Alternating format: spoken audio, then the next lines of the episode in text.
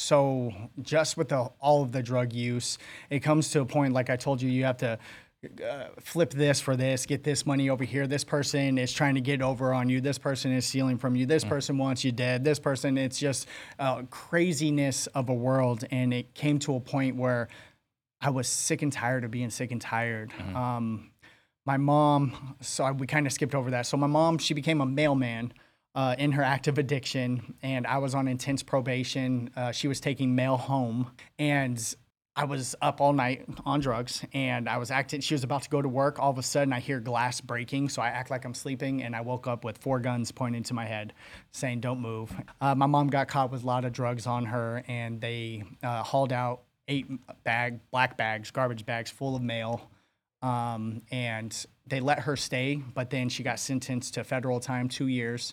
And I lived with my grandma. Once my mom was out of the picture, I turned grandma's house into the trap house. My grandma passes away. I get kicked out of the house. Now I'm living on the street again. I'm homeless again. Um, the lady I was dating at the time, um, thank God I was, um, I was in my girlfriend's at the time uh, backyard and I was sleeping. And I got like tapped on my chest with a gun to my head and said, "If you weren't at my family's house right now, you'd be dead." Hey, everybody. Thank you for joining us for today's episode of Real Estate Disruptors. Today we got Patrick Legenzoff with Sober Investor. And Patrick is yet one more player in the Phoenix market. We're going to talk about how he went from a homeless drug addict to owning multiple eight figure businesses. Now, I'm on a mission to create 100 millionaires. The information on the show alone is enough to help you become a millionaire in the next five to seven years. If you'll take consistent action, you will become one. We also know the fastest way to become a millionaire is to get good at sales. Our sales community has been up and running for just a few months now, and our community members are already closing more sales. If you want to join sales assassins from across the country, we invite you to join us at salesdisruptors.com. And the show is brought to you by our sister company, InvestorLift. Get access to, to millions of cash buyers across the country. Go to investorlift.com, put in disruptors to get 10% off. And guys, if you get value today, please hit that subscribe button right now. That way we can all grow together. You ready? All right. So we typically start off with what got you into real estate, but you've got a very interesting background, right? We really went hard on it on on the title. So uh, when you and I were talking, you've had a pretty rough upbringing. So homeless, drug addict, felon. Where do we start? Yeah, where do we start at? um, so, do you want me to go from the childhood? Where would you like me to start at? Um, well, let's start off in Maryvale. I think that's what we, we have in the notes. Yeah, so Maryvale, uh, I grew up. Um, I moved there uh, from Colorado with my mom when I was one. Um, broken home, uh, mom, dad separated. We were living with my uh, grandmother, and uh, to me, it was like a normal, normal childhood. And then once I got older, um, started seeing more things. Um, all of my best friends down the street, they were all three years older than me, so I got introduced to everything at a very young age. Mhm. Um, I started s- smoking weed at like age 10 and 10. Um, age 10. Um, and it was my best friend's dad who, yeah. Um, and one time my, my mom was in the hospital and uh, I knew that she smoked weed because I could smell it. So I went in there, tried to find some, found something else, didn't know what it was, took it to the older friends. Um, they gave me money for it, and uh, that night I spent the night at a friend's house, and um, I woke up and all of them were acting really weird. I'm like, "What is going on?" They're like, "Try this." I was like, "No, thank you, not for me."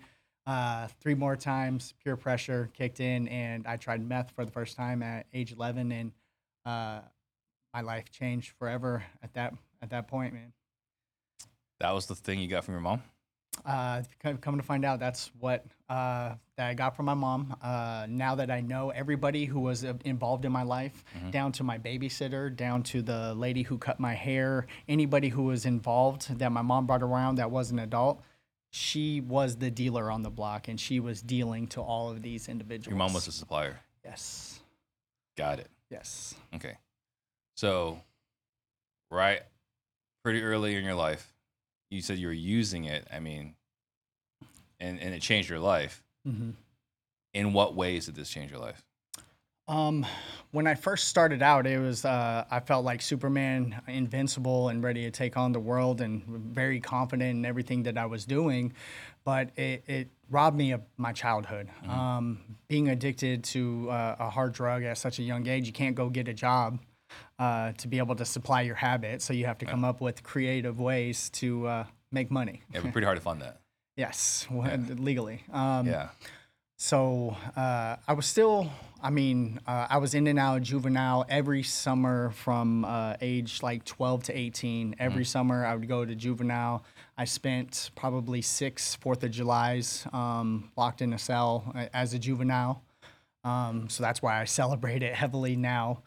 And uh, I was still on the basketball team, still playing basketball, but I just wasn't doing hanging out with the, your normal crowd. So it definitely stripped me of my childhood because you come an adult really quick with the people that you're associating with to get drugs and you, the creative ways you come up with making money to get those drugs.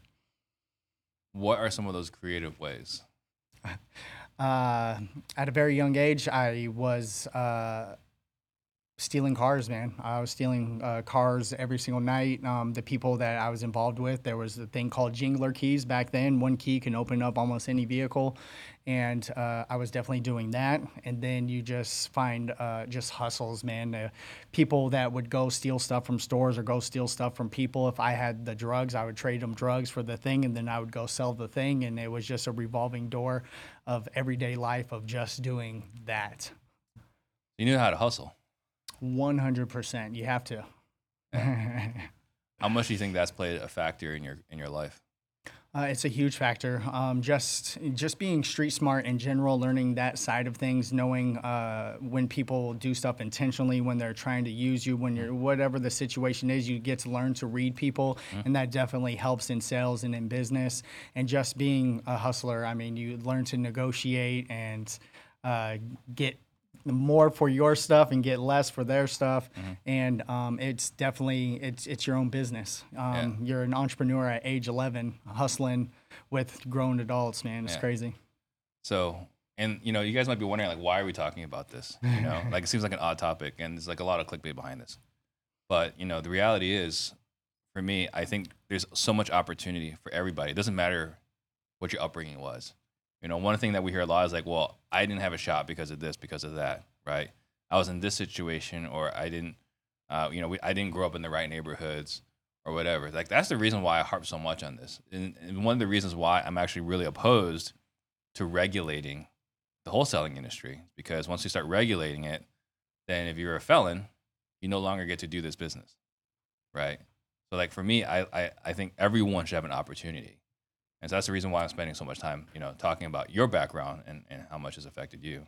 why does a felon couldn't do uh, wholesaling anymore Uh, well, if they regulate it the way they you become a licensed realtor, right? Mhm. There there are a lot of challenges, a lot of obstacles, right? Not to say that you couldn't do it, okay. right?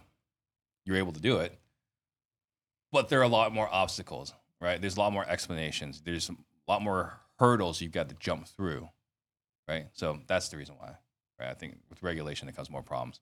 Uh, there, I mean, could good things come from it? Sure, but there could be a lot of unintended consequences where people, well-meaning people that have reformed, right, that have paid their dues, paid their price, and should have an opportunity to get back to civilization and society, don't get that opportunity, right?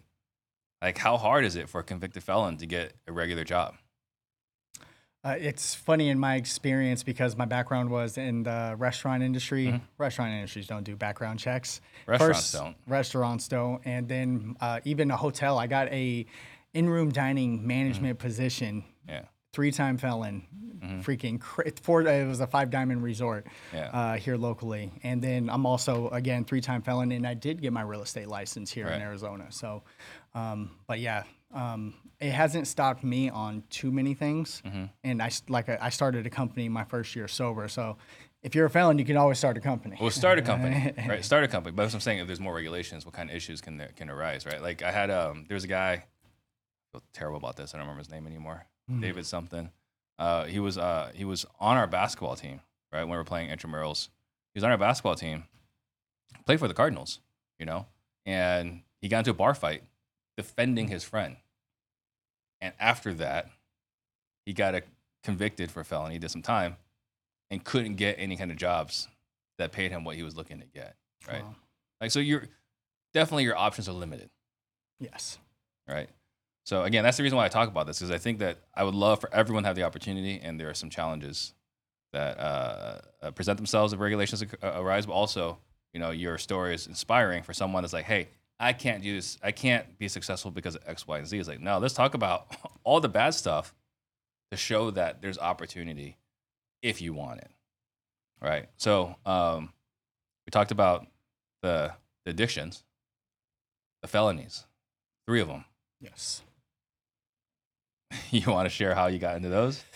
Um, all three of them were uh, caught with drugs on me and uh, distribute. Um, one of them was distribution, a small amount, but most of them were just because I got caught with drugs on me. Mhm. Uh, nothing else outside of that. I think they are uh, all three are felony 6s Mhm.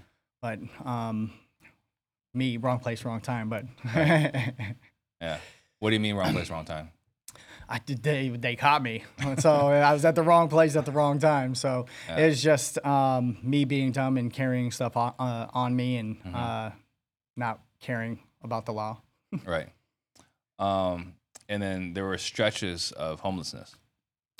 Uh, yes, um, a few times. So uh, when I was 16, I was kicked out uh, for the first time. I was homeless there. I was sleeping in abandoned houses, uh, apartments for sale, people's couches, anywhere that would let me uh, get in, um, let me sleep. Um, came back home. Um, a lot of craziness happened, and then. Uh, before I went to Tennessee, there were, I caught one one more one more charge, and uh, and then I caught one in Tennessee as well.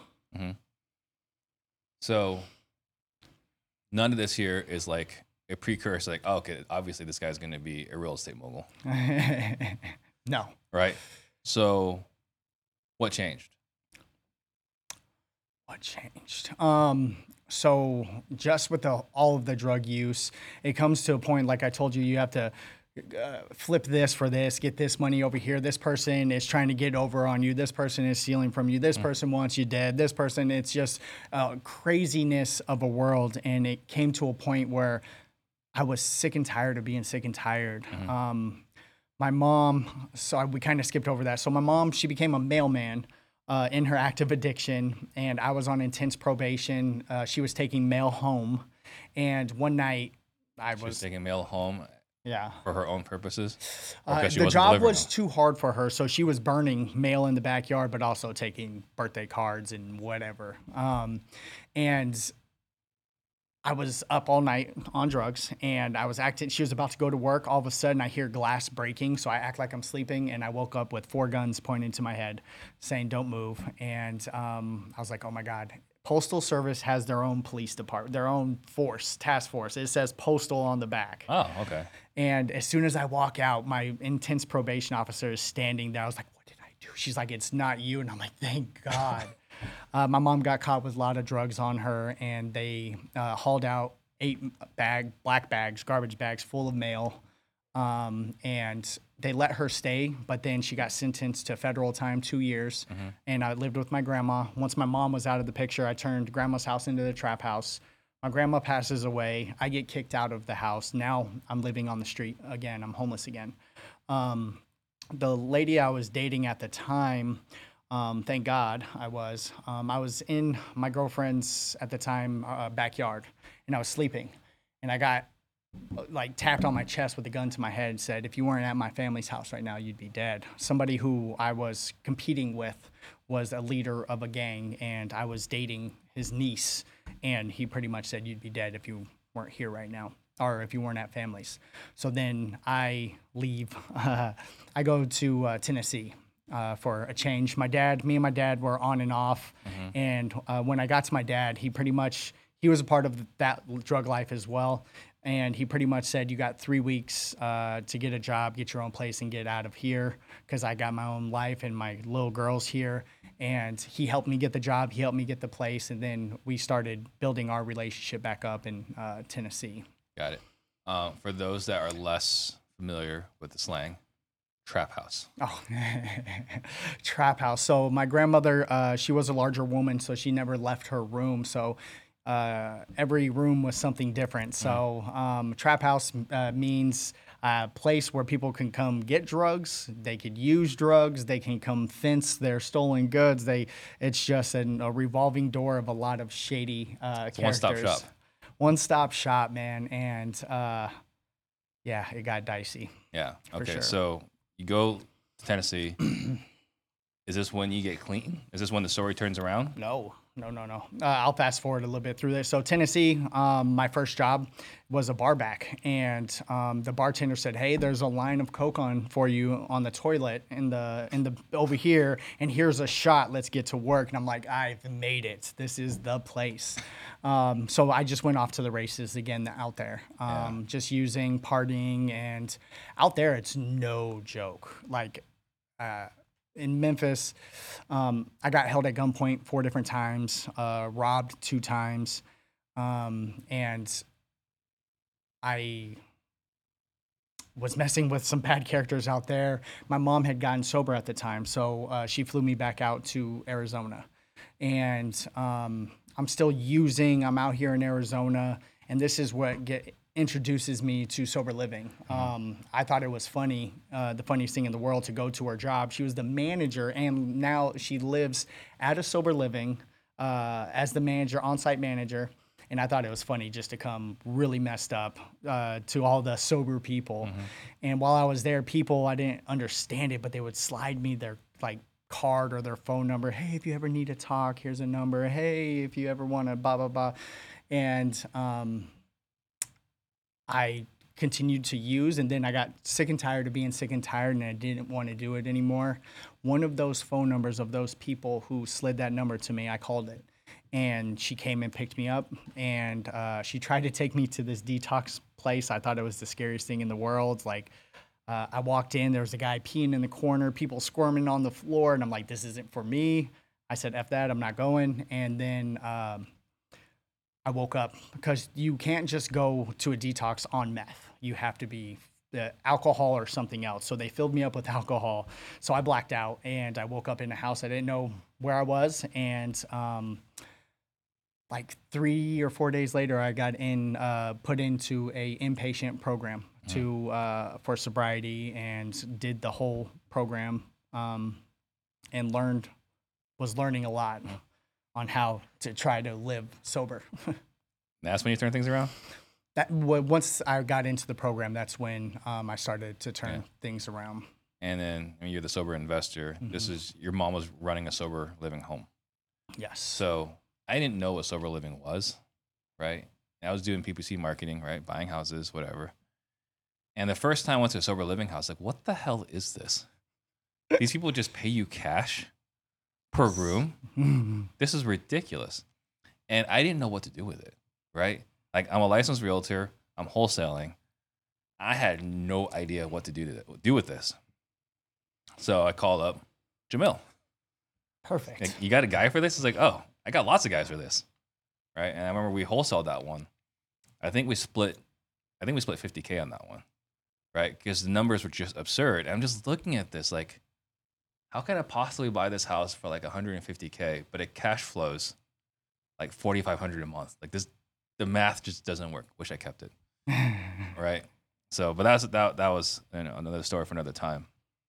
So, all right, you get clean. Mhm. Then what? Uh, I get clean. Um, funny enough, my who is my wife today, we actually met in that rehab, and uh, everybody voted against it. But uh, I started working a program, started learning AA. Voting against what?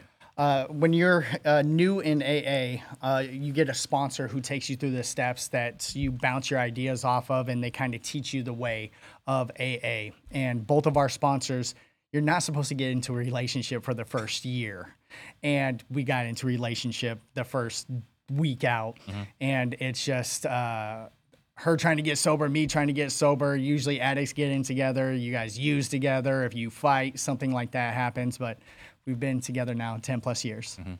Um, but yeah, they went against that. But um the first two months of me being sober, um, I got a good job. Um, I started a vaping company, and Right. the vaping company, uh, I started it in my freaking uh, kitchen. And going to all these AA meetings, I was freaking slanging uh, e-juice uh, for the vaping. The vaping was kind of newer back then, and then I stepped up, went into an actual lab. I ended up uh, netting six figures my first year on uh, the vaping company I had. So that was like, oh my god, freaking entrepreneurship! I can put my my bad my skills that I was using for evil to good and uh, be successful with it. Right. Um. So you got your vaping company, hmm and that's humming along. Then what? Um, again, so my mom worked at this uh, sober living. It was uh, one of the largest uh, facilities at that time. It was uh, like 43 beds. It was a main house that had a three bed, an office with a pool, and then there was a bunch of like little cottages, nine cottages around it. 43 people and when she ran down the numbers she was getting paid minimum wage like I don't know, nine bucks. And there was one other guy that was getting paid nine bucks and i was like how much is it per bed? And she started running down those numbers to me and i'm like this thing is grossing half a million with two people doing very little. And i was mm-hmm. like that's amazing and it's helping all of these people. So that's what got that bug into my head. That didn't come till a little bit later um, I've always been addicted. Uh, I traded one addiction for another. I've always been addicted to money and work. I could work 20 hours a day if I didn't have a family and be okay with it. Yeah. Um, so I start. I got a whole bunch of different jobs. So I had the vaping company. I was bartending and serving, and I was also doing catering, uh, bartending and serving, and I was doing a promotional sign company on the weekends. So I had like five jobs, and I did that for a good four years, just grinding. And then got to a management position at a restaurant. That's what my whole goal was to be a manager of a restaurant. And uh, it was not all what it was cracked up to be. Freaking constantly seeing my uh, bartenders walk with more money than me. And one third of the time that I spend in that building, I was like, this is horrible. um, so how I got to um, again workaholic, and it came to a point where I wasn't really doing AA. I wasn't doing anything but work, work, work. I was missing the dance recitals. I was missing the soccer games. I was missing everything. So in 2019, so I got sober in 2013. So 2019, fast forward, um, I decided to put God, AA, family, uh, friends, and then work. 2019, between my wife and I, it was our worst year financially. We made $30,000 between the two of us, but it was my best year with my kids, with uh, AA, God, and all of that. And so I started, I've always, always wanted to be in real estate. And I wanted to be able to get my license so nobody could, had to tell me what a good area was or uh, the comps or anything like that. So I had some downtime. So I started to do the uh, real estate te- or the course. And um, I Googled, can a felon in Arizona get his real estate license? Everything that I seen that day said yes. And I was like, cool. So I spent the money, took the tests, passed it, did one more Google search, and it said, eh, you might not be able to. And I'm like, dang it, man. So uh, I started the process of getting my uh, record set aside. You can't get it expunged here in Arizona. You can get your record set aside. So I mm-hmm. started that process, Right. and that was a long process. Yeah. How long was that process? the process, uh, I'm going to say it was like four or five months mm-hmm. of me every single day looking, looking, looking, looking, and still nothing. But you're just waiting on somebody. just waiting for a letter in the mail, waiting for them to approve my stuff getting mm-hmm. set aside. Because I petitioned the court on my own. Somebody said, I'll show you how to do it. So I did all of the court paperwork myself and petitioned the judge to set it aside. So I didn't know if I did it right. I didn't. They didn't say yes. They didn't say no. It was just a waiting game. Right. Yeah. So then eventually it gets set aside. Yes. Is this when you and I meet? Before it got set aside. Before it got set aside. Yes. Okay. So we met. Yes. Uh, you want to share how we met? Absolutely. Um, so again, I was doing uh, waiting on my record to be set aside, Mm-hmm. and I do catering, bartending, mansions, and stuff like that. I was on my way to one stop. My boss called me and said, "Hey, I'm so sorry. Last minute, I need you to go here." I looked up the property. It was like a four million dollar property. I was like, "Cool, I'm going to make some money tonight." I go, I'm setting up, and I happen to see a cornhole game with like a, a, a house logo on it. So I looked it up, and it was Stunning Homes Realty, and the owner is Steve. And I was like, that is my contact. And I don't know how to talk real estate at this point. so you come back, I'm like, so you're in real estate, and you just giggle and laugh. And I told you, uh, I lied to you. Sorry, I'm gonna uh, confess to you now. Um, I told you I had my real estate license. Yeah. And uh, you're like, well, you're in luck because the largest investors, companies in the country are going to be here tonight. Yeah. And I mean, Jamil's, your Pace Morbys, your Elijah Rubens, your Templeton Walkers, your all these people I don't know at the time. Yeah. Everybody who came up to the bar, what do you do in real estate? Do you have a business card? And at the end of it, um, you weren't allowed to have your phone, and you told me to put your number down, but I wrote your number, and uh, we were supposed to have an interview for me to hang my license with you that Monday Right. But my record wasn't set aside yet. Yeah. So I felt like a piece of shit. Coming, uh, went home, and I was like, man, I just lied to this dude. There's no way. And like two days later, my record gets set aside. I call you, Right. my license with you, and then take the disruptors course, and it changed everything forever. Yeah. So I remember he's like, "Hey, you know, so you're you're in real estate? Yeah, I'm in real estate. Like, so like, you know, what do you do? Is like, look, and you know, for everyone's watching, this is my 40th birthday party, right? Like, Yep. I don't celebrate birthdays. Like, I think it's like whatever. But you know, my cousin did this crazy thing for his 40th birthday. He did an Airbnb for a, at a mansion. It's like, ah, it's cool. We'll do the same thing. So we did the same thing. And so yeah, like you got to meet a bunch of my family, right? Brothers, yeah. Yeah, all my brothers, wife, kids. And I was like, yeah, you know, it just so happens that we got some of the top realtors and wholesalers coming tonight. right. So yeah, we, we mentioned Jamil Templeton, uh, Pace, um, and then we had who else? We had everybody. Batch People, right? Everybody. Oh yeah, Jesse Burrell, freaking yeah, everybody. And we're- was like, uh, and what I thought was great was again watching you interact uh, with everyone that came to the uh, to get some uh, get a drink.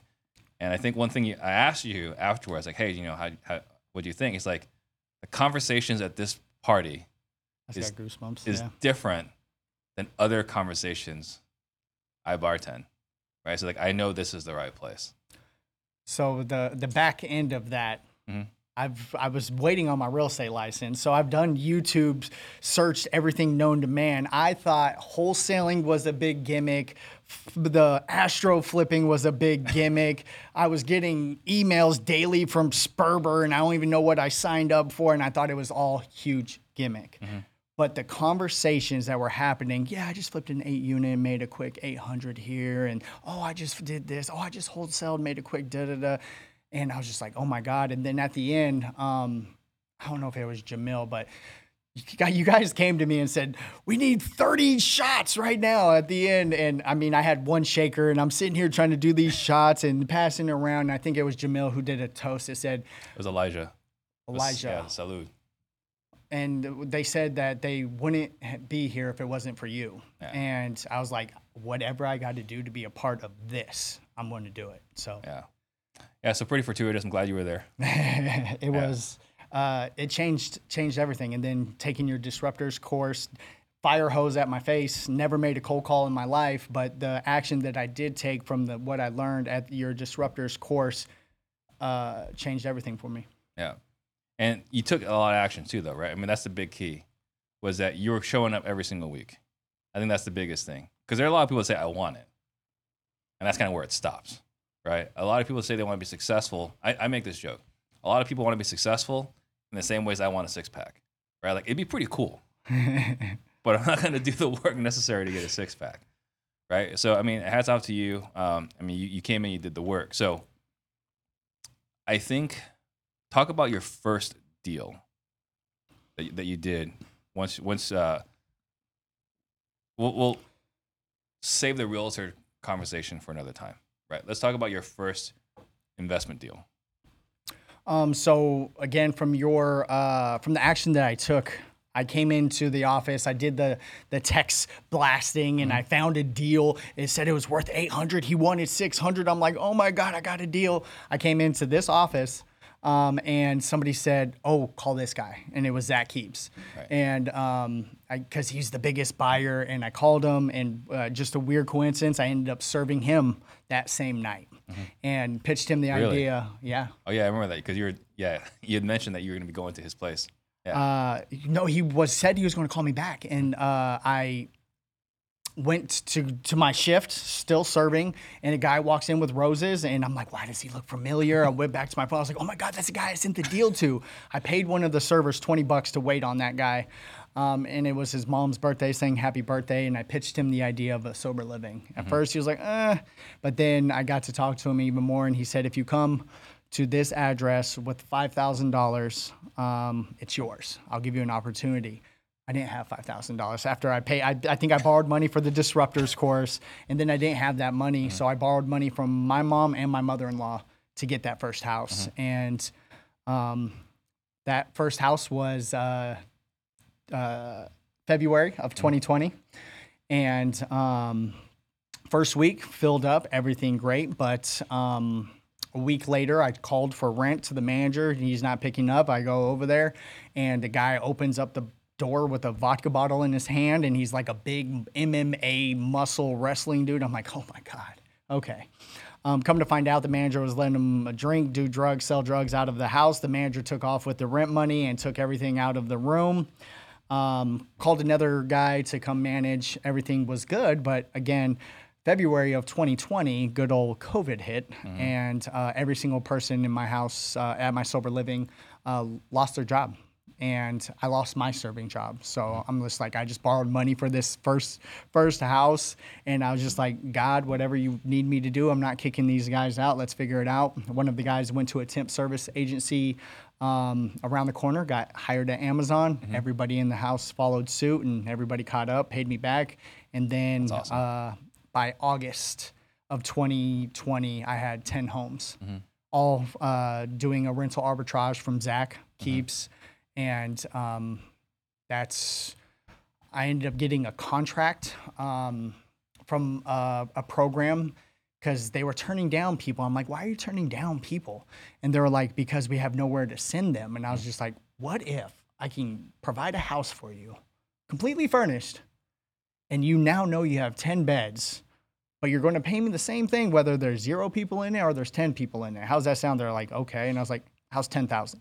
They're like, we'll take five. And I'm like, holy moly. So five houses. Now I'm collecting 50,000 from them, one check every month. I don't have to chase anybody down. I'm like, this is amazing. But before we get like before we continue that, right? So your first one was Mhm. Zach, and before even the big Russian dude with the vodka, right? Before that, you've got a property now. hmm This is what you say. You said this is 2019, right? 2020 is when I got the first property. 2020, hmm and it was 2013 when you came back to your mom, hmm and she was in a sober living home, hmm and you said this this is it.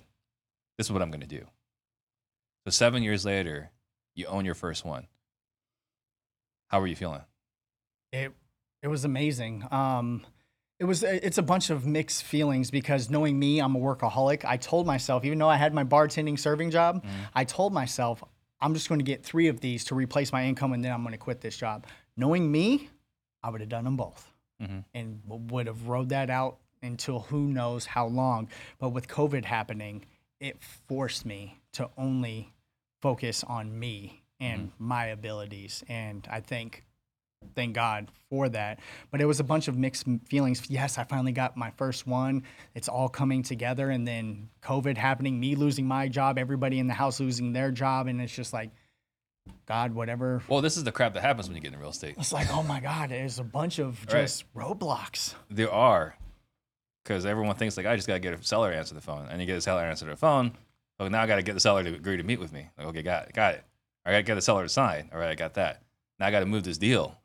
Right, all right, I got that. Oh, they bailed on closing. Like, there's this.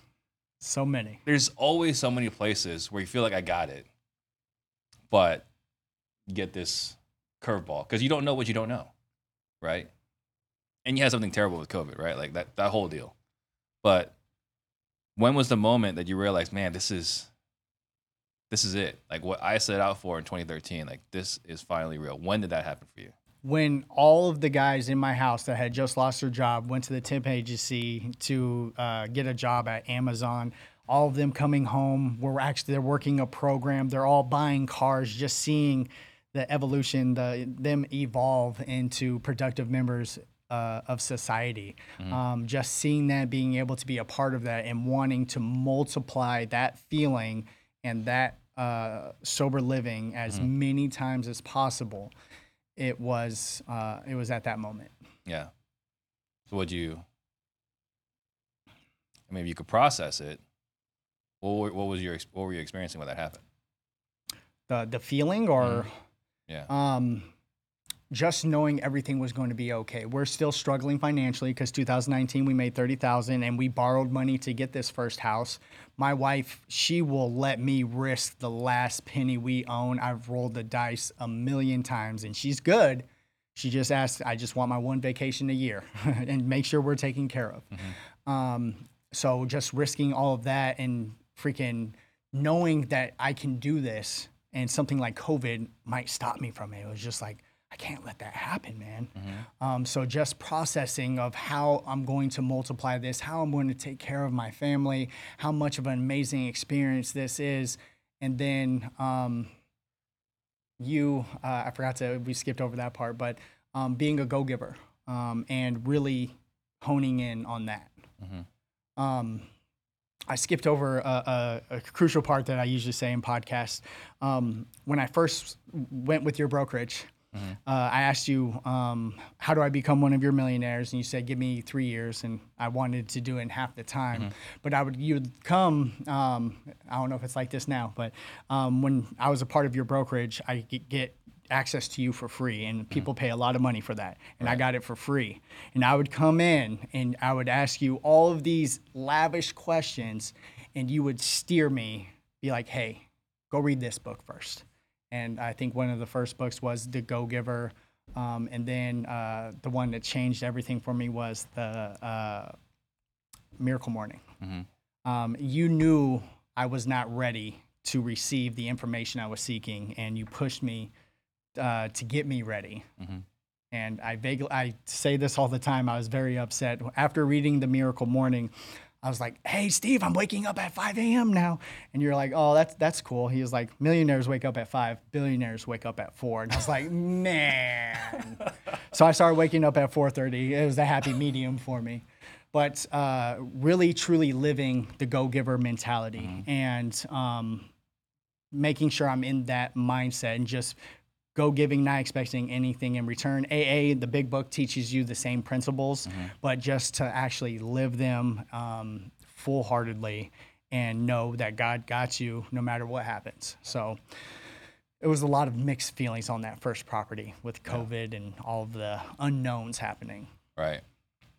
So you you you take that it works, hmm and you multiply that. How many of those did you do with arbitrage before you get the before you, you went with the that big client again that, that gave you Those five- were all arbitrage as well. Um, so my model is still today, man, arbitrage. And I have 34 properties. I own 10 of them. The rest are arbitraged. 34 properties in Arizona. Um, so I still love that model. Um, but all of them were arbitraged. To get that 50,000, I didn't have no houses available. I started calling Airbnbs saying, "Hey, will you let me rent monthly?" This is what I'm going to do. Are you okay with that? And I ended up finding a Airbnb person that had two houses right across the street from each other. Mm-hmm. And she was like, go ahead, just put it back the way you found it. And I was like, cool. right. So arbitraged um, the freaking full way, man. Yeah. So fifty thousand dollars mm-hmm. a month. That was just off the five properties. I Right. was still netting close to 20 off of the other five. Mm-hmm. But I mean, it's pretty dope that that's like that guaranteed. It's coming in no matter what. That guaranteed money hits a little bit different. because the sober living, you're chasing down 10 dudes and it's just a revolving door. Yeah, I mean, it's a it's a very interesting business model because you have to have one manager on site Mhm. who manages everyone else, and you just hope that guy does a good job. Correct. Yeah. Um, And then so going from there, what happened after that? So um, something very unfortunate happened. So uh, a buddy of mine called me and said, "Bro, do you have a spot available for me? I, my sober living, all of my roommates are getting high, and I don't want to get high. I don't want to die." I was like, "Bro, pack your stuff. I'll come pick you up right now. You can live with me for free." He came from the prison mentality, and he didn't want to feel like he owed me something. Two weeks later, he was murdered. Wrong place, wrong time and he had asked me if my sober living took that's what i skipped that. If my sober living took insurance. And i was like no but you can come here for free. So i vowed right then and there to um, never let that happen to me again. And this industry is not like the real estate industry. Everybody i called pretty much gave me a pat on the butt and said you'll find your way. So it lit a fire under me to be better than every single one of those people i asked for help. And um, I mean, like dismissively, like like go you'll find your way, like you'll figure it out. no They weren't they weren't helpful. None. Not no. When I came into real estate, breath of fresh air, nothing like I've ever experienced before. Well, with the community that we have here in Arizona, um, but no, nobody would help me because they all had uh, Scarcity mindset. scarcity mindset, not mind of abundance. I'm going to take, I'm to get their golden goose egg. I'm going to take their client and all of that stuff. So.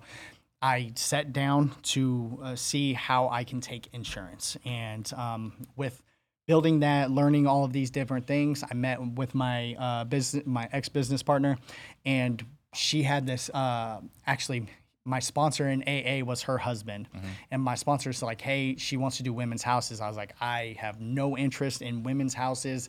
I will show her. We can split the profit, and let's go from there." We opened up two women's houses, and she had worked for some of the largest. Uh, um, behavioral health companies locally. And so we connected. We both had the same mission, vision. She reached out to her people. We found some consultants, and me and her came together to build a uh, behavioral health company. And that just, we started in um, like November of 2020. And by the end of 2021, we started with two employees, two houses. And by the end of 2021, we had uh, 40 employees, 30 houses, um, almost like 80 clients in the first year. We we grossed uh, 18 million in our first year uh, with the behavioral health company, and it was uh, me and her. We don't know how to say no. Like somebody approached us, "Hey, do you have a mommy and me home?" We were like, "We'll open one up tomorrow," and that was hard to figure out. We had daddy and me homes, we had LGBTQ, we had uh, anything that people came to us and there was a need and it wasn't out there. We we would open it and figure it out on the back So end. you're you're doing niche sober living homes. So the the company I was just talking about, so behavioral health, we had a commercial location. Um, so we have a lease on a commercial location, and in that commercial location, there's different services that you can provide, whether it be one-on-one therapy, group therapy, peer peer uh, group therapy. Um, there's a there's a million different services that you could provide, but we were providing those services, teaching people how to be sober. And with that, we were able to provide a supportive housing. If they came to us homeless, we could put it in their treatment plan that we would have housing for them. And so we had therapists, nurses, doctors, everything on our payroll, and they were providing the services. And in return, we are able to bill the insurance for the, what the individual had. And so we were receiving money from the insurance company. Yeah. So, sixty was it sixty employees? No, forty employees. 40 em- uh no no 60 employees 40 uh 40 homes in our first year What, what was that overhead like? overhead was insane um again me i've never owned a business this size my business partner never owned a business this size and uh it was definitely a learning curve and we just didn't know what we didn't know. And we went even harder the next year 2022 um, i mean we ended up after uh, before we sold it we ended up with uh, 100 employees uh, 60 homes and 120 clients. And we were already in uh, nevada at that time as well. Um, and the overhead on that i mean payroll 200000 um, a week was it a week it was it was crazy how much money was going out of our bank account every Right. single week But it was profitable. so um, brandon uh, from sharper like broke down the numbers and my personal company that I didn't have all that overhead. I was doing behavioral health on my own with my own company. The net profit, and he just looked at me. It was 93% net profit. And he was just like, stop everything you're doing. Why are you focused on anything else? Focus on this. Um, but uh, that company, it was still 50% profitable, net profit.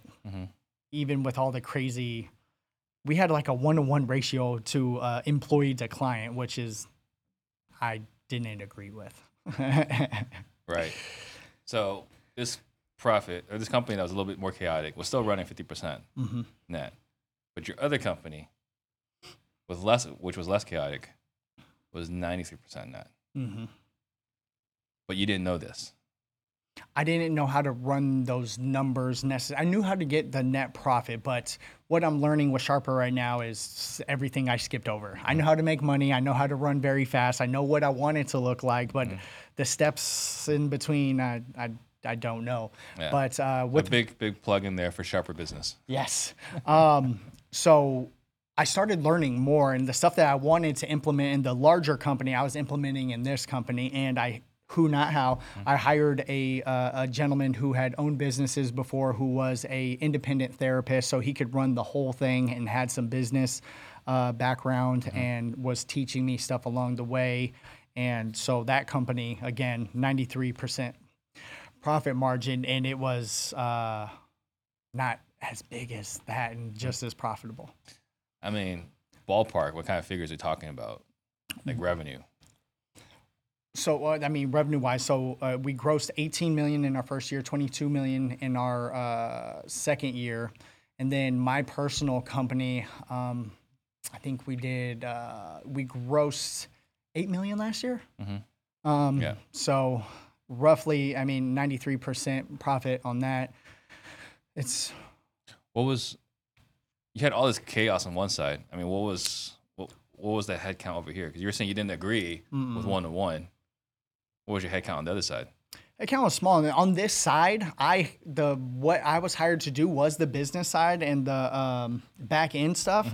I hired somebody and trained them to do everything that I did, but the other business partner didn't. Uh, she wanted to keep her hands in.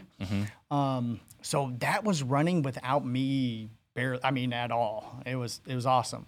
Over here, I had ten houses, so I have ten managers um, and uh, a therapist, a psych doctor, psych nurse, and like two people to do peer to peer groups. It was very minimal, Way leaner.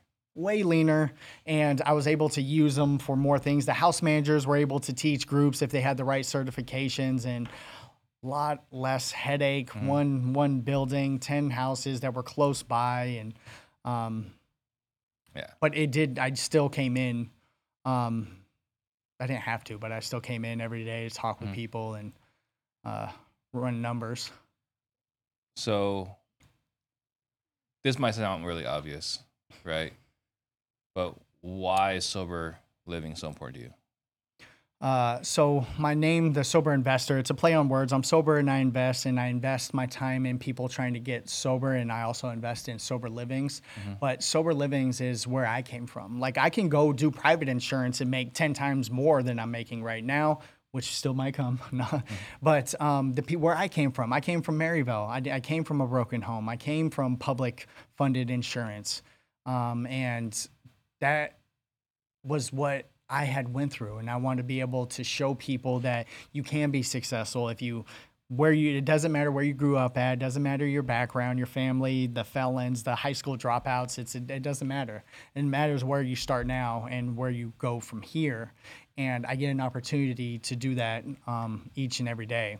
Yeah. Sober living is where I started, and that is my passion, my love. But now that I've been in this thing, we're now doing veteran homes. We have a, a program starting out, uh, kids aging out of foster care, uh, prosperity rising homes. Look those up. Um, kids aging out of foster care, veteran homes, um, assisted living that's not just uh, for the elderly, um, battered women shelters, uh, domestic violence. We have our hands in all of those. And it's just to be able to help those individuals and see the ripple effect. You're not just helping somebody's son, brother, father. You're, you're, I mean, you're helping the entire family, and the ripple effect that um, is hit from that is just, it's crazy. It's amazing. How many people do you think have you've kind of helped get back on their feet? We're starting to keep track of that now. Um, but it's so our first year we did 600 in the big company. Uh, we had 600 people come through our doors, and they stayed with us on average uh, three to four months. And then um, the next year, I think we did another 700. And then uh, with my personal companies with Sober Living so is probably another 1000 uh, and who knows how many people's lives that that affected All right. indirectly. So looking back to where you came up, where you are today, and you're able to make this impact, like how did how does that how does that all land? um crazy enough people are stuck in their like mindset. So i try to go back to the friends that i have and try to go to reach the communities that i, I grew up in but a lot of them are closed-minded and don't really want to receive the information. And it hurts like even in my aa world like those are the people i want to bring up with me but they are stuck in their little little world and um so i connect with the people that want the help, the people that reach out to me. Um, I always tell my guys that come into sober living, I'm not going to give you more effort than you give me, but I'm, I'll match your effort, seeing where you want to go on this journey. And me, I'm vertically integrated. So if they need detox, I have a detox. If they need inpatient, outpatient, um, if they need, a, then when they're graduate from that, I have the sober living. And when they graduate from that, I'm a realtor, so I can get you a rental or buy you a house. Uh, But I want to be vertically integrated so I can meet these individuals no matter where they're at on their journey in their life. Still going back to though, like you know the fact that these people are coming in, and you're able to kind of give them direction and guidance. Not to say that you're doing all of it, but you're seeing you're you're, you're directly involved, uh, at least partially involved, in in their shift, right, and them coming out and finally making, uh, going the right direction in life. What impact has that been for you? It's a huge impact. Uh, me, I always get the imposter syndrome. Why me? But then I have all these people that reach out to me, like, bro, like you're the guy. You, you. I get messages, bro. If it wasn't for you, this, this, and this. If if you didn't help me here, this, this, and this. Um, so it's just being there firsthand, seeing uh, some of the stories, seeing uh, the change, seeing the smile, see a light light up in somebody's face. It's uh, it fills my cup. It is my why. It is my purpose, and I'm just glad that I found. Uh, a industry where I can pursue my purpose, uh, take care of my family. And I'm a firm believer if you were a, a jerk before money, um, you're still going to be a jerk with money. But uh, making, uh, being able to make money um, puts me on a, a, a pedestal, not a pedestal, it puts me at a place where I can help even more people. Yeah. Um. So if someone wants to get into sober living, how would they do that? uh, you reach out to me. Mhm. Um, so uh, I have the soberinvestor.net. Um, I also have uh, work with Sober Investor. Um, I'm I'm JVing with people all over the country Right. here locally. Um, it just depends. Again, there's so many different directions you want to go. And usually I say if there is a nonprofit for it, then there's probably a need for housing. So I mean, uh, cancer uh, cancer survivors, cancer patients, uh, amputees, people in wheelchairs. There's so many different types of housing that you can do that's just not just sober living. If sober living is where you want to be, I firmly believe that you have to have a passion for it, or you're the money behind the person with the passion. Um, but I've seen people co- with the, the shiny object syndrome come in and uh, they fail just because they just are looking for a check or looking for money. But if if sober living is a passion of yours, or your family was affected by it, or something along those lines, then great. Let's let's uh, collab. Reach out to me, and um, I would love to uh, teach you and re- push you towards the right direction to be able to get your first sober living or whatever type of housing that you're looking to do. Let's say they're not ready to reach out yet, Okay. but they want to start doing this. Research. What kind of properties should someone be looking at? So if you're just doing sober living, again, I don't want to mix up the two. Sober living is is cash pay. So I get paid per bed. It's no government assistance, no insurance, no nothing like that. So sober living, I put 10 beds in a home and I just up my prices after 3 years. 200 uh 200 per bed per week. So um I want to be able to put 10 beds in a room uh, in, in a house. Is 10 beds, does that mean 10 bedrooms? Nope, 10, 10 beds. So there's some rooms. I just got a house license this morning. We did the inspection, passed the license. I had five beds in the master bedroom because it's 50 square feet per person. So again, the room was 300 square feet. So I could I could have put six in it if I wanted to, but I put five in there. So you can look at four to five bedrooms. And um, you have to that square footage here in Arizona, the 50 square feet. So you want your rooms um, bigger. Uh, and I give a room to a manager. So if you're looking at a four bedroom, a manager gets one of the rooms. So those other three rooms have to be big enough to be able to uh, have the square footage for 10 beds. So me, per, the perfect world, uh, five bedroom, three bath, or five bedrooms and up. I have been focusing more on multifamily now. More heads under in one area under one roof is a lot more beneficial.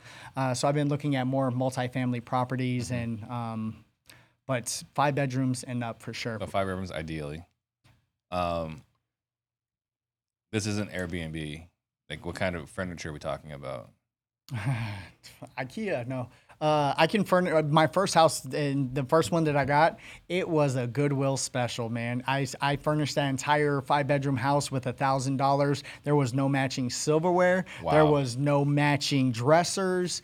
Um, the blankets were all different colors. Goodwill to the bone, and that was probably with a twenty percent off freaking coupon from Goodwill.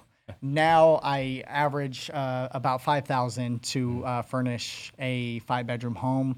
If you're trying to do more amenities like the pool tables and uh, movie theaters and jacuzzis, then obviously it's going to be a little bit more.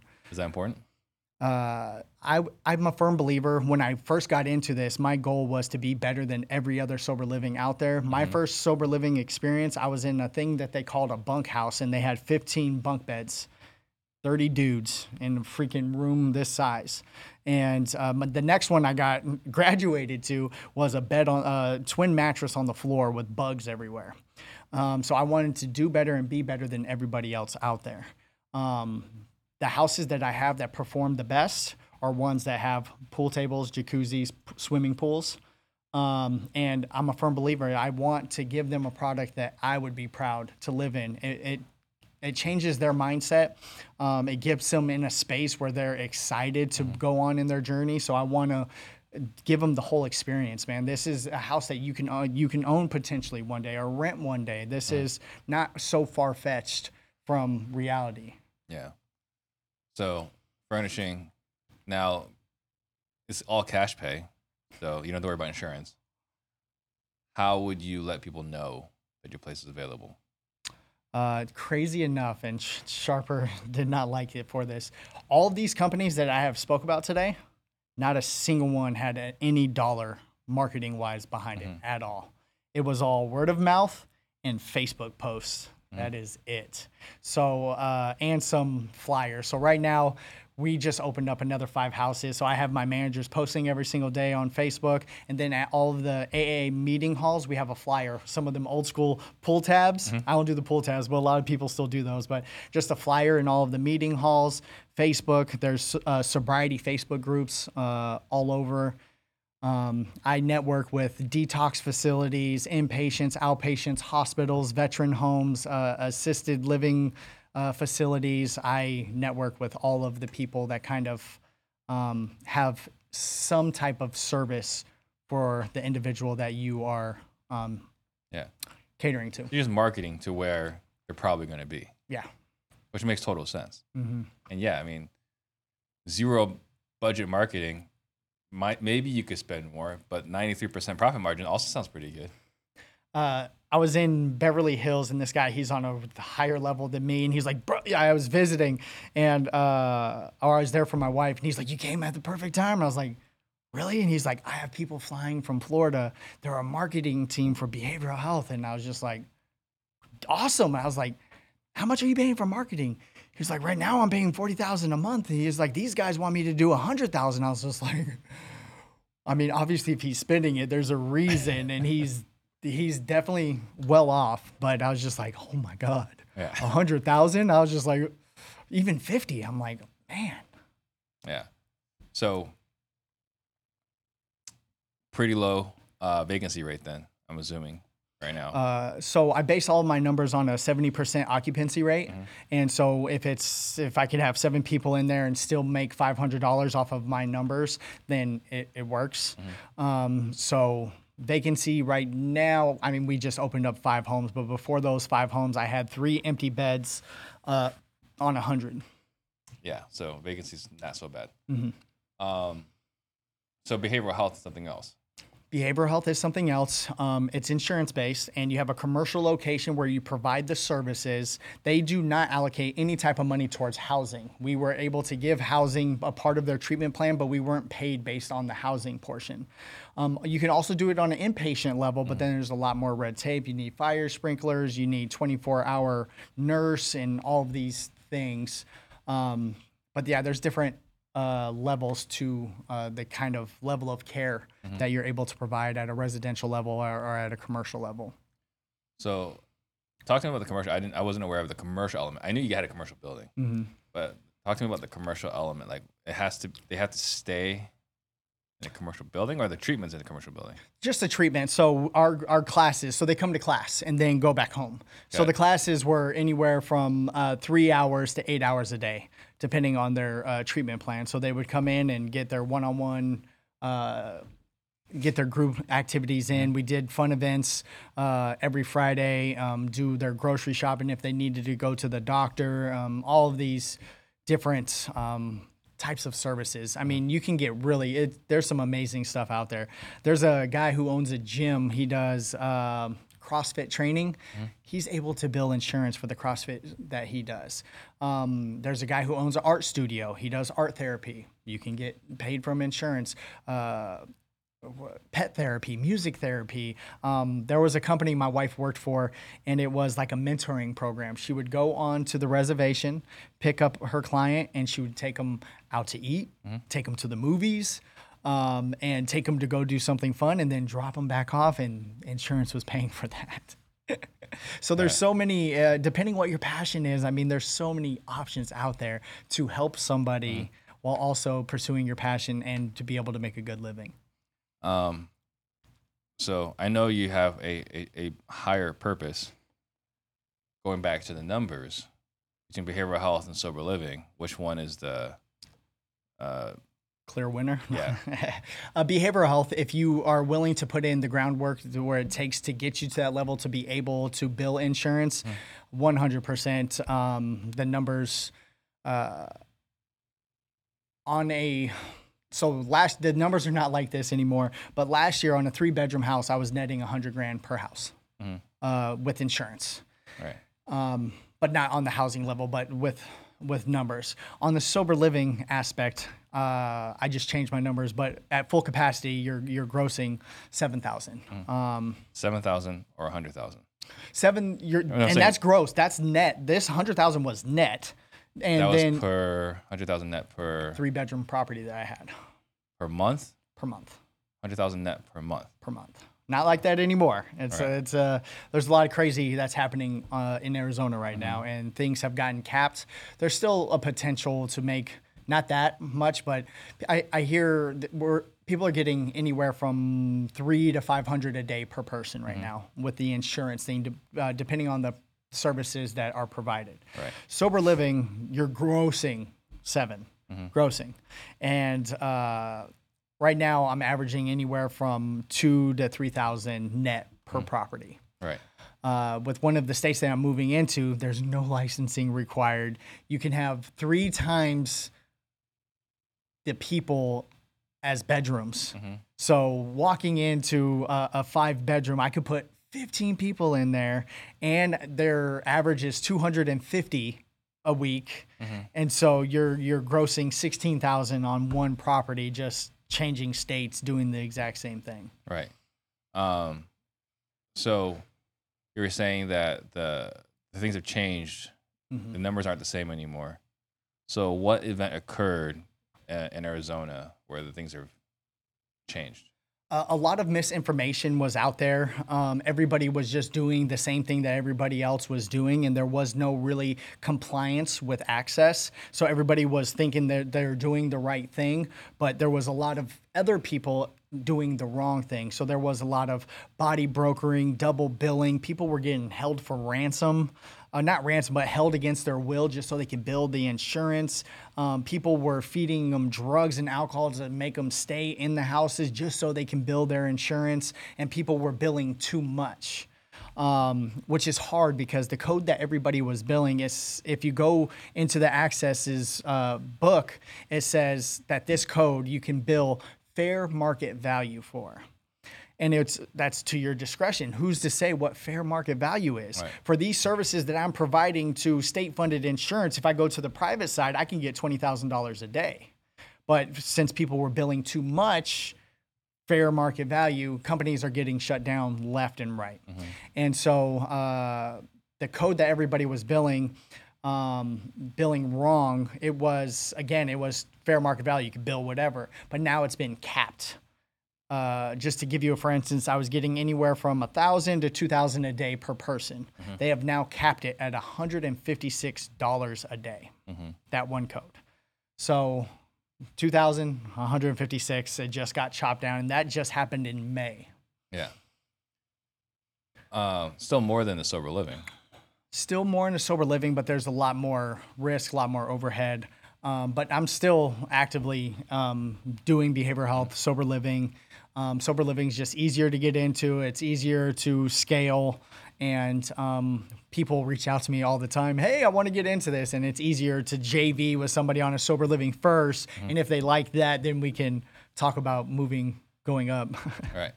Uh, and you said private insurance is something that you're not doing yet, but might be on the fence. Like, what would private insurance look like? So private insurance. So me again, I come from Maryvale, and it's just appealing to that demographic. So I mean, the company my wife worked for, they had a helicopter pad on the roof, a resort backyard. They have private chefs, masseuse. They have oxygen bars, IV bars. Like it's a whole other world of services. If somebody is I want to be paying right? If somebody's paying twenty thousand a day, your insurance is maybe paying half of that, and you're paying the other half out of pocket. So you have to appeal to those individuals that have that kind of money. What do they look for? Reverse engineer. So this is kind of like what you see with um, the celebrity. What was like the Betty Ford Center. Yes, yes. Yeah. So and you want to those get, are crazy. if you want to get the private insurance, you got to be like the Betty Ford Center in like Hollywood. I mean, I know some that are not that extravagant, but when I think private, I'm thinking like I'm going all out. and I'm giving them everything. Well, yeah. I mean, the Um, money you're getting, you can justify giving them everything. Yes, absolutely. So, and that's the cool thing too. When when we were making that money from the state funded insurance, it gave us more of a b- ability to pour back into our clients. Our um our motto is the client comes 1st We get guys c- coming out of detox in paper gowns. Our first stop is uh, to a fast food restaurant to get food in his stomach, and then I ask him what size what size clothes do you wear. Then we're stopping at Ross. I'm getting him underwear, socks. I'm getting him clothes. I give him clothes so then now he can feel normal. Then I asked him, I was like, "Do you want to go get a haircut, man? Do you need cigarettes? Do you need anything right now?" And um, when we do the intake process, we try to see what their goals are. A lot of companies out there, you, it's just a, uh, it's just a process. Like they mm-hmm. have to do that for paperwork, and then they never look at it again. Us, when you give us your goals, if it's to get your ID or to get your kids back or something like that, we're going to work actively work on getting your goals done and hit and met, and try to freaking get them back to freaking reality, not reality, but on life's terms, man. So in many ways, you're mentoring them too. Oh, 100%.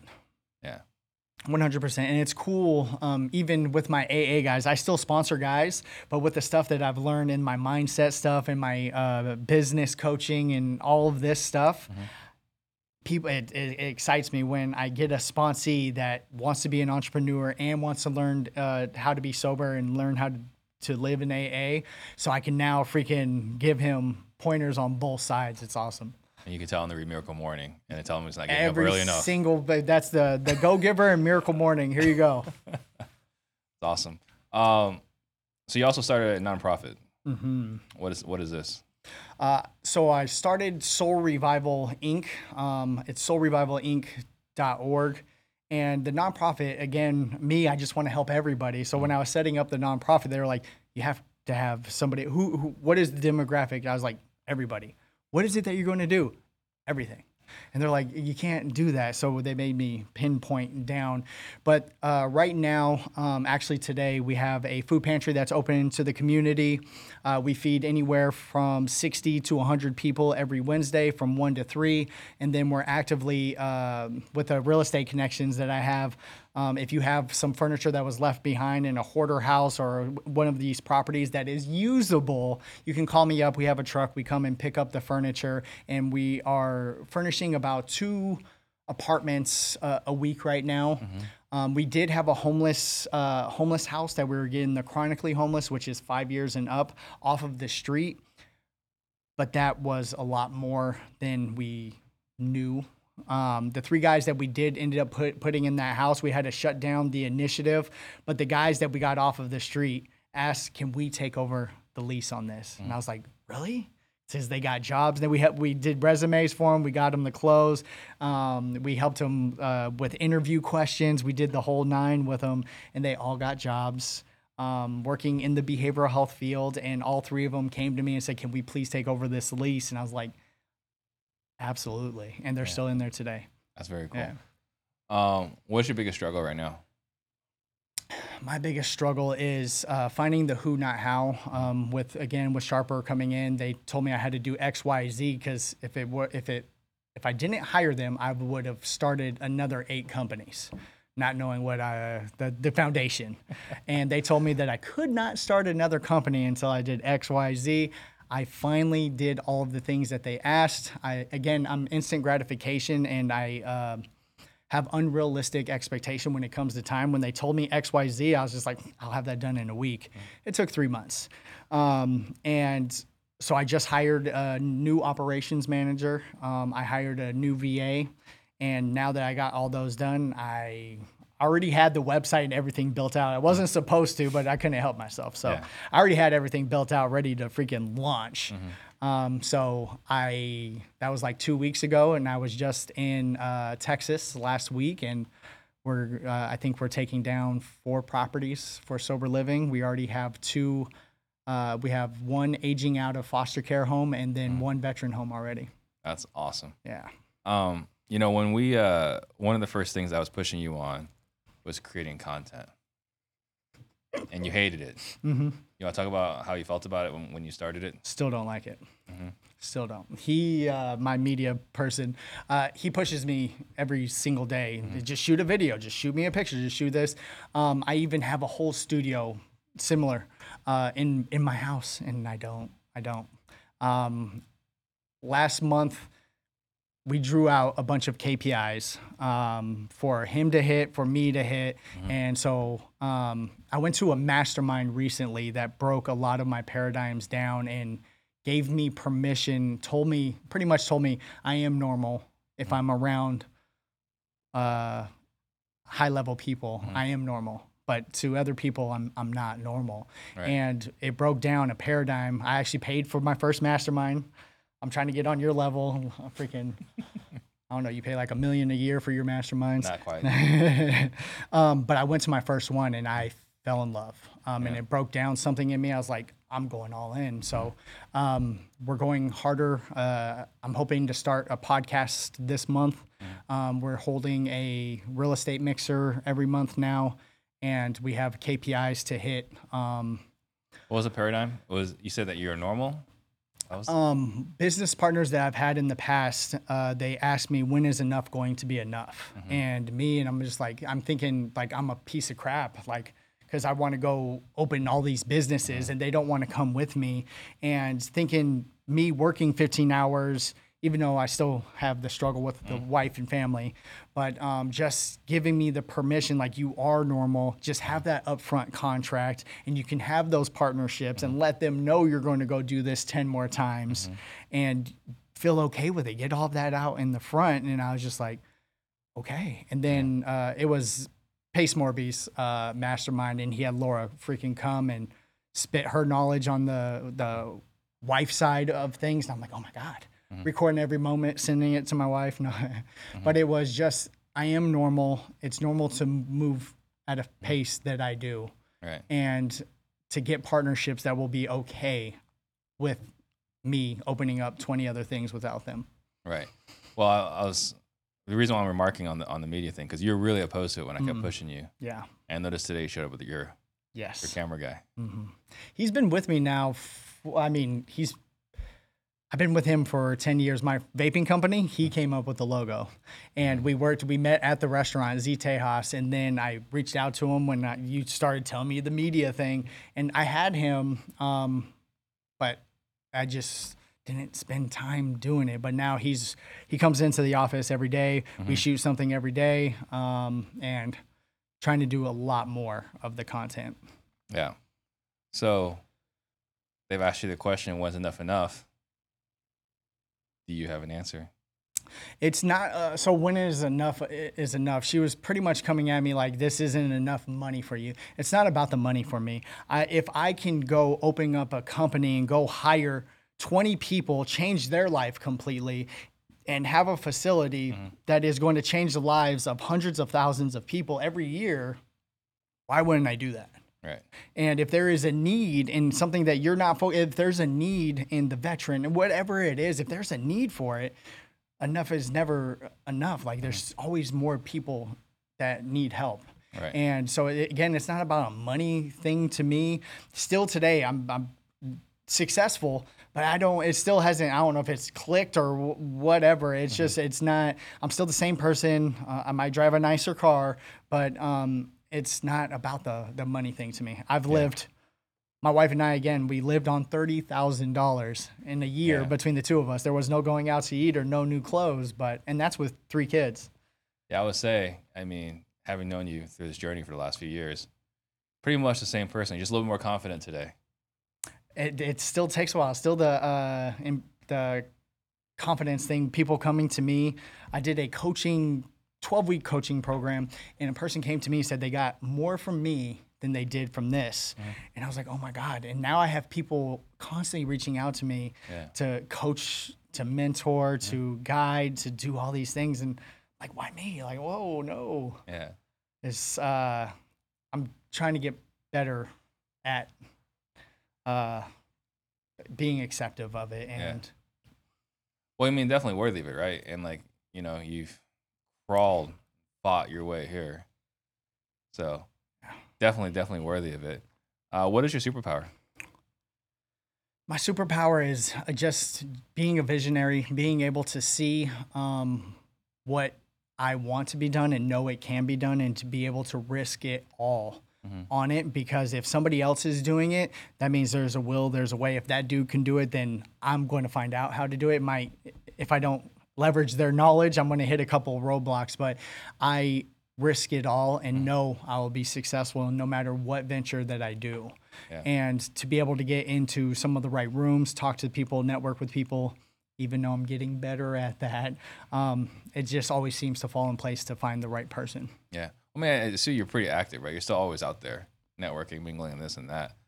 Um, I see. I mean, like it looks like you're still staying in touch with Zach, which I think is, you know, is great. Um, what would Kendra say is your superpower? Uh, probably the same thing. She tells me each and every day. My mind works a hundred miles faster than regular people. So when I see a situation, I'm able to freaking just spit some stuff out. And she's like, I don't, I, I don't know how you do that. And just the work work ethic. Um, I wake up now. I wake up at 3 a.m. Um, every morning. Yeah, every morning, 3 Wow. a.m. Sometimes two because I can't sleep because I'm learning something new. But uh, 3 a.m. every morning. Um, do my miracle morning still to this day. Um, but j- it's the work ethic and to be able to I guess just the knowledge that I'm able to implement. Um, she doesn't see how she her. Some people are meant for entrepreneurship. Some people are just better at W two employees, and she is a gangster. I mean, she moves up really quick wherever she goes, but it's not for her. But she trusts me no matter what. That's good. That's great. Uh, what's your biggest regret? uh, biggest regret, regret, even though it's got me to where I'm at today, um, starting drugs at such an early age, um, it robbed me of my childhood. Um, I am a high school dropout, but the reason I was a high school dropout, all I needed to do was draw a picture, and I would have passed uh, I would have got my diploma. My mom was in prison. My grandma had just passed away. Nobody was going to watch me walk. Um, and I could have been a lot better. I mean, in basketball, um, just it robbed me of my childhood pretty much. Um, so I didn't get to live much of a, a childhood. It was all adult stuff pretty quick. Um, what's another regret? Not getting sober sooner. Um, if I got all of this done in such a short amount of time, if I would have grabbed this 18, 17 or mm-hmm. whatever and got sober sooner, I think my life would have freaking, I'd be a little bit further. But I mean, do you know that for sure? Not at all. I was just thinking, like, I might have met you. Uh, it was just, there's a lot of events that led up to where I'm at now. Yeah. So if I look back, it, those suck, but would I change anything? No.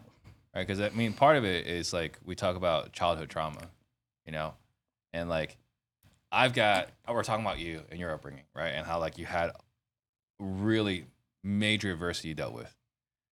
I didn't really deal with very much adversity, right? Like my life has been pretty good. I think a lot of people would trade places, right, for the upbringing I, that I've had, right? But we all have our different traumas, right? I just had extreme pressure, you know, you get a 98 on an, uh, on a test like what the hell were you doing? Why were you wasting all your time watching tv right? Like it was just a different type of adversity. Um, and again i know it, it, it might sound weak saying like you know this is what we dealt with uh, but we all have our scars and they show up differently. And so for you you've got massive scars you know um, can't see it looking at you but obviously you know these these are gigantic emotional scars and I'm bringing this up is that a lot of what we do is a direct consequence of our childhood trauma. So I don't know, right? Like if you had a normal upbringing, you might just live an ordinary life. Not that there's anything wrong with it, but you wouldn't have the life you have today. Uh, I mean, I was born with an entrepreneur, so something would have happened, but not maybe not as amazing as it is now. But yeah, there's Well, I mean, just hard to think about all the. Look at it another way too, right? Because you got a lot of skills that you got to practice, right? One of my most viral videos was how I hired drug dealers. Mhm. right? Because you got sales, negotiation, marketing, conflict resolution, right? Financial bookkeeping, although you struggle a little bit with financial bookkeeping, Oh my god, horrible. right? But you have way more negotiation reps by the age of 18. When I came in here, I let you know. I think I let you know I was a felon, and you asked me point blank. They, have you sold drugs before? It was like in the interview. That was one of the interview. Have you sold drugs before? I, I- I was like, I don't know how to. Yes, yes, I have. I mean, that was one of your things even back then. Yeah. Uh, because again, the negotiation, the sales, the You got more reps. yeah. Yeah.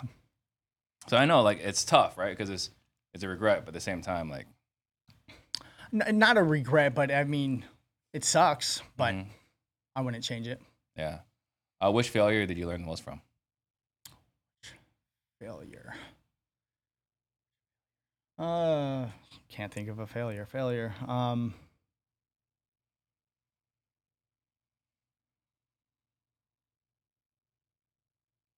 I can't think. Uh, well, give me, the, for instance. Uh, A lot of people would be like bad partnerships.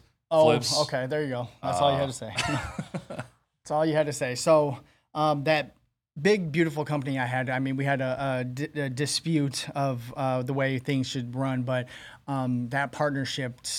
Oh God! A year later, I'm still uh, messing around with. Uh, Things that I should have been in the contract that, that are now in all of my contracts, but partnerships, I've been hurt by every single partner that I've had except for one. Um, and I've made them millions of dollars, and they still end up screwing me, um, pushing me to the side, and um, but partnerships has hurt me the most right now, um, just because I I'm a giver, I go all in, I'm freaking loyal to the bone, and um, when things shift and it doesn't go. Uh, they don't hold up to their word, or their true colors start showing when money starts coming in. Um, so What's an example you can share? of the bad partnership. I mean, just with the the big company, um, difference in opinions and just because we didn't have that upfront contract i was doing stuff on the side that i had to do she didn't want me to do them but i still ended up doing them because i wanted to help more people and that hurt feelings and uh, she ended up finding that I was making a whole lot of money without her, and that made her feel some type of way, and that's what really uh, wedged um, something in between us. But I'm, oh my God! So I was the one with good credit. So the credit card was in my name, all the houses in my name, utilities in my name, all the everything is in my name. And year later, I just got a bill from Cox for fifteen thousand dollars for a leased commercial property. I don't even know where that. I was like, oh my god, and my name is on it. Uh, when we split up, there was a Amex credit card bill, three hundred thousand dollars in my name, and I don't want bad credit. I worked really hard for my credit, and so who had to pay that off? I had to pay that off. Yeah. And I keep running into those nonstop, man. It's funny, right? Because I remember you and I had lots of conversations about this partnership, Yes, we sure did. right? And like, well, what's the right thing to do? This and that. And it's funny that she's upset later on that you do this other thing. When you wanted to do those things at this company, and she kept saying no, hmm right? a, a bunch of ventures. Uh, but she was the biz, other business partners that we had. Um, she was more. Um, she, she liked our valued them and their opinion more than mine, Right. and so it, it- and then that kind Well, kind they of had more experience or whatever, right? But yeah, but the fact is, she's upset you did this other thing, but you Mhm. tried doing over here, and she kept saying no. right. If you kept getting vetoed over here, like, what were you supposed to do? Right. And she's the main one who drilled that into my head. When is enough going to be enough? And I'm like, oh God. Right? So then I have to look inside myself like, am I am I the wrong one Yeah, here? am I the jerk? Yeah. Yeah. I was like, what the heck? So I know you mentioned it earlier, but what is the book you've given the most? Uh, given away the most? The Go Giver. Um, I mean, Go Giver and I kind of hand them out almost at the same time. Go Giver and uh, The Miracle Morning. Why the Go Giver? The Go Giver, uh, just the principles in that book are again they match uh, hand in hand with the AA, what you're taught in AA, and I am proof that I wasn't expecting all of this at all. All I had was in mind was helping somebody, and I freely give my time. I freely give uh, resources. I freely give knowledge constantly, and the more I give, the more it, it Yeah. comes back. Right. Um, 100%. Yeah, I mean, just talking about Go Giver, you know, like it was easy to see. Yeah, like yeah, you're able to, you know, join our our community, our network, this and that. But you also went out and hustled, right? Again, like you were talking to Zach Keeps, you're going to the meetups of Brandon Simmons. You're out there making the connections, right? Like you went out there, you you did all the hard work to make this happen. it was uh it was hard um especially the oh god the the the real estate part um was the, the you sink or swim i mean you come with the knowledge and i'll give you so you had to learn your own stuff and so that was hard and i'm trying to focus on the sober living thing but with the zillow connection. I, I sold nine houses my first year not even trying.